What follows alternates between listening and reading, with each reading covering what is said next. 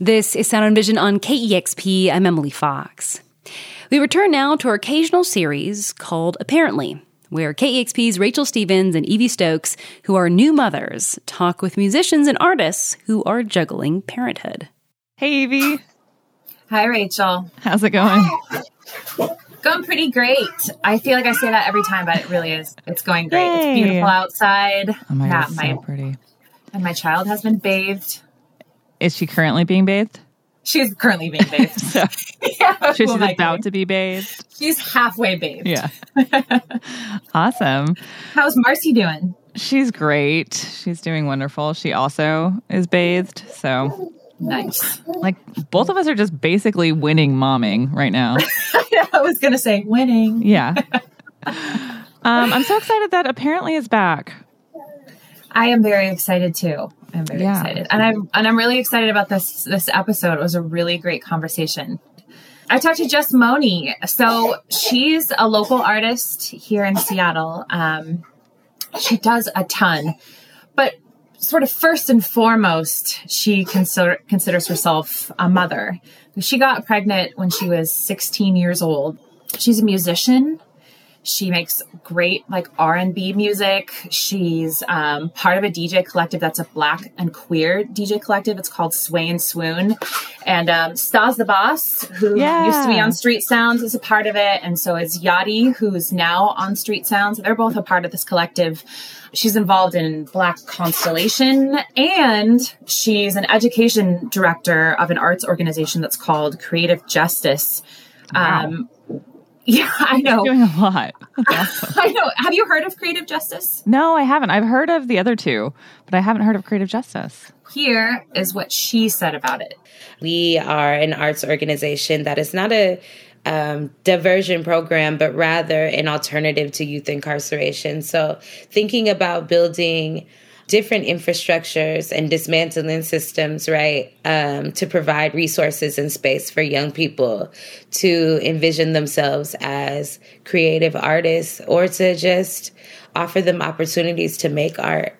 Uh, and I try to not only be a light, but be a resource in the ways that I can to really preserve culture, um, preserve history, and to share it.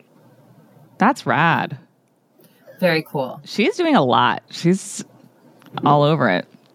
Cool. Like, so what is Moni doing with her music these days? You know, actually, um, we we're talking to Jusmoni now because of a recent spoken word piece she did. It's a, a letter to her son that she wrote as a poem, really, for Wing Luke Museum. It's really beautiful. Also excited for people to hear that. And um, I asked her about her music and where she gets her musical inspiration from.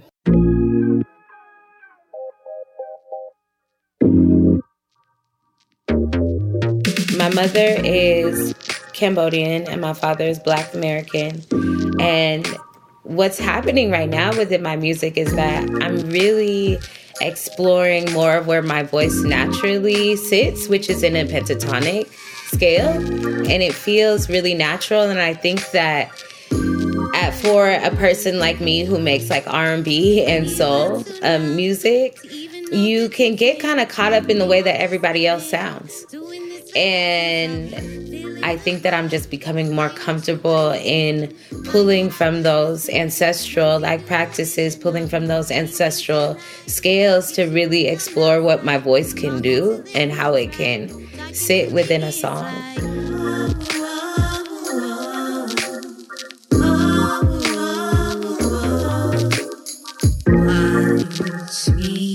Throw stars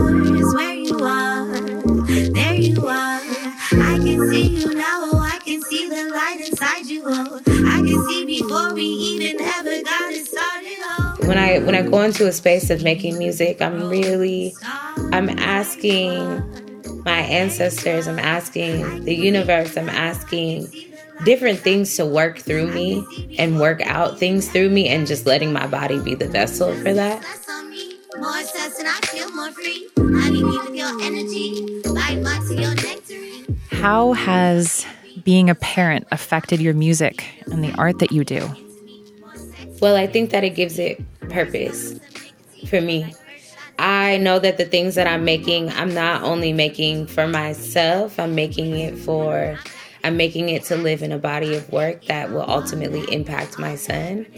I could have easily at 16 had my kid and been like, I'm just, I don't know, gonna do the regular mom thing and just like focus solely on being a parent and you know, not pursue music, not pursue my career in the arts. I could have done all of that. But what he does when I look at him and I wake up every day to this kid, it's like, nah, you got to realize your purpose and you got to get it. You know, like mm-hmm. for me, for me, it just, it gives me it gives me so much purpose in why I move the way that I do because I recognize that I'm leaving legacy.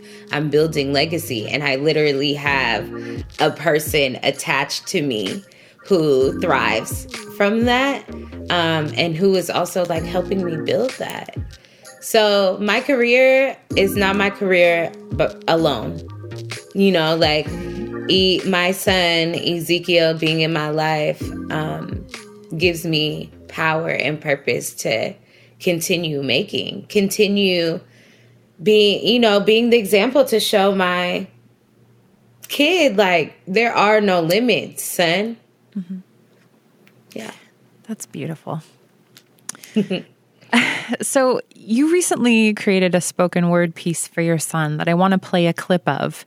But before I do, do you want to set it up for us? Like, what is it about and what inspired it?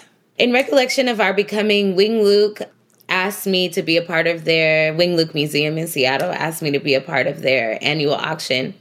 And at first, it was just going to be a performance piece of one of my songs. And ultimately, it evolved into writing this letter to my son, which felt really on time especially like digging into myself and recognizing my own traumas and realizing all the ways that that's affecting my parenting and I wanted to to touch on themes without being super uh, super explicit around what the experience has been like for me to be black and Asian. I wanted to lay out what continuum really looks like and what that looks like in our lives. So when I talk about the things that he will know are the things because I knew through my blood's memory right? Like there were lessons that i was that i was taught and that i learned not through some direct experience but rather because of my lineage um, because of my blood's memory because of the things that i carry in my body genetically that i have had to come to discover on my own.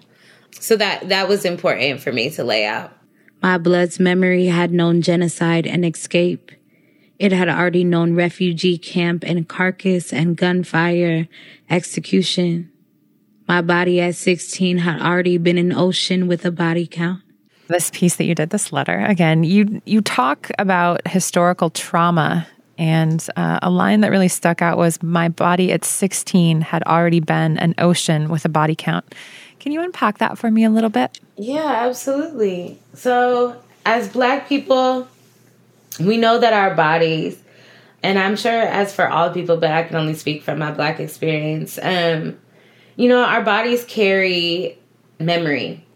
In our blood, it carries memory. There's things that we're navigating right now in this day and time that our ancestors had experienced or experienced to some degree many, many, many, many, many years ago. So when I talk about my my body being an ocean with a body count, I'm like very specifically talking about the middle passage in that moment. You know, I come from black slaves who were brought over here without choice who I'm part of a lineage of people who have literally died in the oceans, whether they took their own lives because they knew they did not want to be enslaved or they were tossed overboard, you know? And so I think about paying honor and reverence to all of those lives lost and also all of those lives lives lived, you know, um, that are part of my lineage. I think a lot of that piece is a lot about just blood's memory the things that come to us in our visions, the things that come to us when we're being creative, when we're making new work, is really and honestly like remembrance for me. Hmm. How do you talk to your son about what's going on in the world right now when it comes to Black lives? Hmm. Well, you know, I don't think that it's a singular conversation. I think that every day we wake up black and every day we have to go into the world and we are black, right? So it's a it's not, oh hey son, let's sit down and let's talk about this other black person that got killed.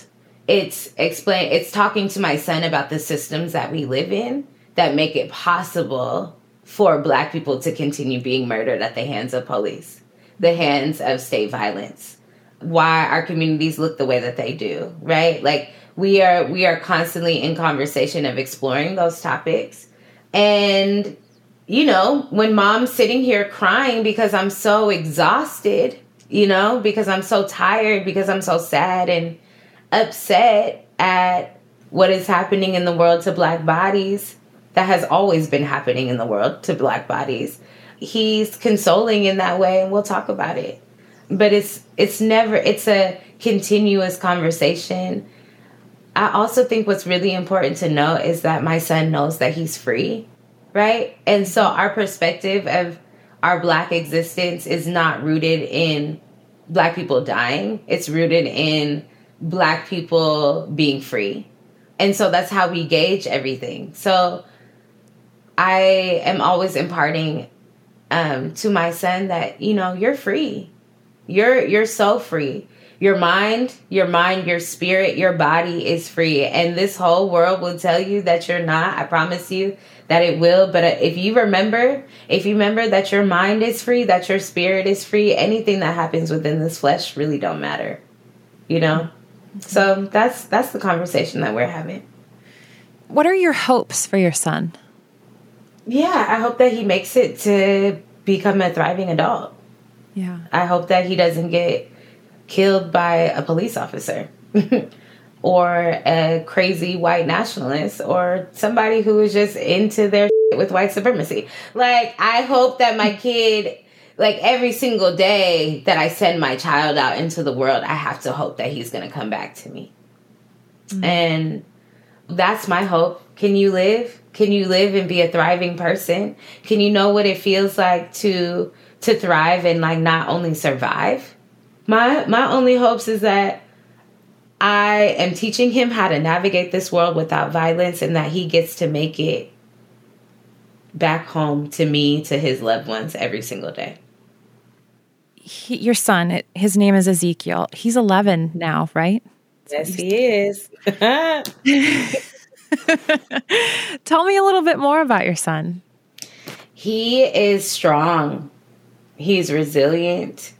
He's creative, artistic in ways that even I am not. I'm not a visual artist at all. I don't work well with my hands in this current moment. It's not part of my practices for real. And easy is like, let's paint, let's uh, sew a bucket hat, let's you know do do hella visual things right? Like he he plays the trumpet. Um you know he is just a just a light you know and like full full of perspective and wisdom. And he's just been around this thing way before any of us i feel like right? Like i feel like he's just making his time around again this time as my son just beautiful and black and like unafraid you know and a mm-hmm. risk taker and just fills up space takes up the space that he wants to in the world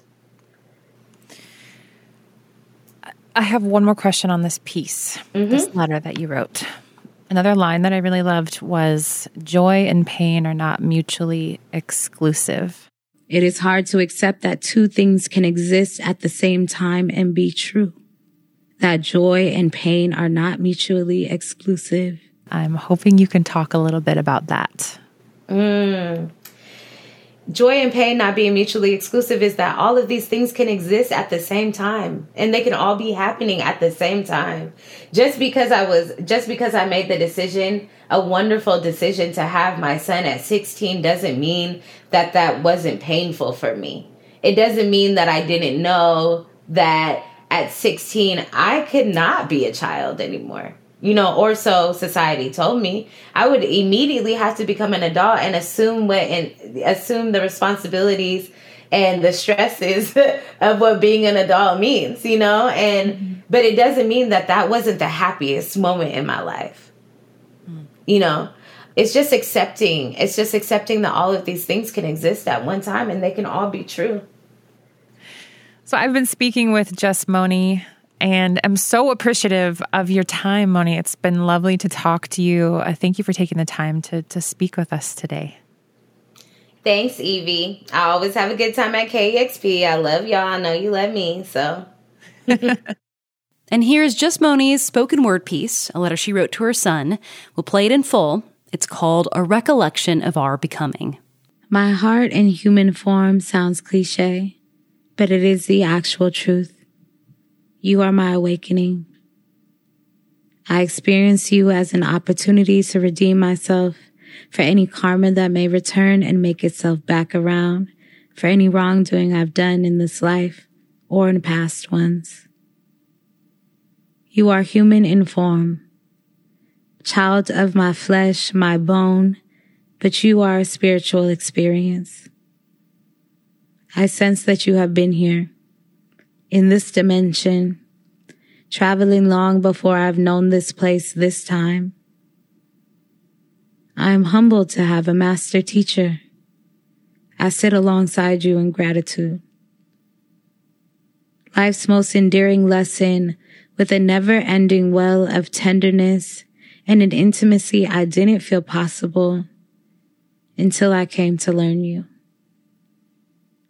But I wonder if they just refused to see me, to acknowledge that life had already done to me what no baby would change. That trauma lived in this body, that it had known war before I decided to lay, before I decided to keep you. My blood's memory had known genocide and escape. It had already known refugee camp and carcass and gunfire, execution.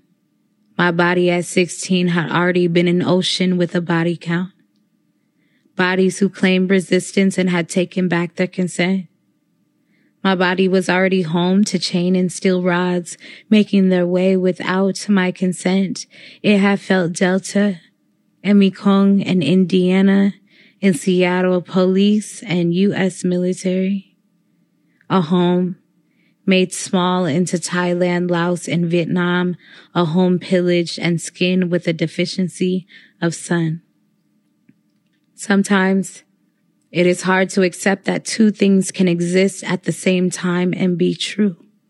That joy and pain are not mutually exclusive. That our experiences have made us, but do not predetermine what it is that we are becoming this body at 16, now at 28 until forever, until I am done deciding what it is I am becoming for all of your days while you are growing and shifting, changing your mind and grounding yourself in your personal convictions. You will know trans people murdered and blood left on street corners, on playgrounds. You will know abusive relationships, both personal and political. Jungle will be familiar to you, the one of concrete and the one that is lush. But you will also know triumph, exaltation, forgiveness, jazz, Angkor catfish, Khmer store, your own language, our love languages, paintings that adorn your rib cage. That was Jusmoni with her spoken word piece, A Recollection of Our Becoming. Coming up next time on Parently, we'll talk with musician Kristin Hersh, who has just written a book about motherhood and how toxic the music industry is. Then, when you factor in what is asked of women, we all know what it is. It is horribly shallow and offensive and not harmless. You have a daughter, and I don't want her to grow up seeing those images and feeling that that is the cultural win and that in order to play music, you have to do that. That's next time on Sound and Vision. Thanks for listening today. And if you like what you hear, please do me a favor and subscribe, rate, and review this podcast. And if you have the means, please consider a one-time $20 donation to support this show at kexp.org slash sound. Thanks for listening.